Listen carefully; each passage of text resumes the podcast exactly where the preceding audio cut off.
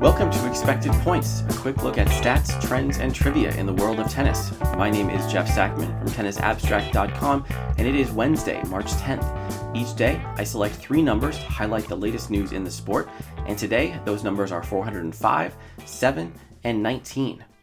The first number is 405, the number of days since Roger Federer last played a competitive match. Expected Points tries to go beyond the headline stories, but I could hardly skip mentioning Fed's return to action 14 months after the 2020 Australian Open semifinal. In his first match back in Doha, he'll play sometime practice partner Dan Evans, a fellow one handed backhander who beat Jeremy Chardy yesterday.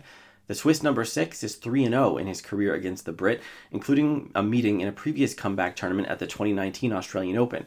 But there's no guarantee that this will be an easy ticket for Roger to punch. The 20 time slam winner is 39 years old, almost uncharted territory for elite singles players. Only 50 men in the entire Open era have won a singles match after their 39th birthdays, and a mere handful of those, including Tommy Haas, Feliciano Lopez, and Ivo Karlovic, have done so since the mid 1990s retirement of Jimmy Connors. If Federer is looking for inspiration, or perhaps a new record to target, he can consider Ken Rosewall, who kept rolling after his 39th birthday, winning another 170 plus matches before finally calling it quits seven years later. Our second number is 7, the number of consecutive three set matches played by 16 year old American Coco Gauff. Gauff's streak began in Adelaide qualifying a couple of weeks ago when she beat Kaja Juvan from one set down. It took another three set effort from Belinda Bencic to finally eliminate her from that tournament in the semifinals. Now in Dubai, Gauff has continued her warrior ways with deciding set upset wins over Ekaterina Alexandrova and Marketa Vondrousova. She saved match points in the Alexandrova match, and she withstood a Vondrousova serving tic she found annoying to improve her career three set record to 20 and 12. Winning so many deciding sets is a bit of a mixed signal. Clearly, it's better than losing them, but better still would be to win in straights.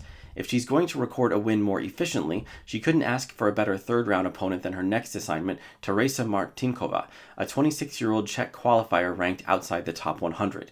If she goes three today, we'll have to wonder whether the teenager just prefers it that way. Today's third and final number is 19, the number of active women who have held the number one WTA ranking in doubles. Aryna Sabalenka became the 19th a few weeks ago after she and Elise Mertens won the Australian Open. Only 44 women have held the top spot in the history of the rankings, in large part because Martina Navratilova monopolized the top of the list for more than four years, and the duo of Liezel Huber and Cara Black accounted for another seven years between them. Recent generations have seen plenty of standout double stars, such as Sania Mirza and Sara Errani, each of whom held on to the number one ranking for 87 weeks or more, but it's crowded at the top these days. Seven of the current top eight have been number one at some point, leaving the door open for Mertens, currently ranked second, to add herself to the list. She can't do it this week, as she's pairing Sabalenka in Dubai, but with Sabalenka's stated desire to focus on singles, the Belgian could soon have her chance. That's it for today's episode of Expected Points.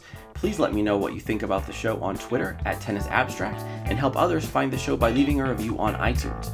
You can subscribe on iTunes, Spotify, and Stitcher, and you can always find the latest episode at tennisabstract.com. Thanks for listening.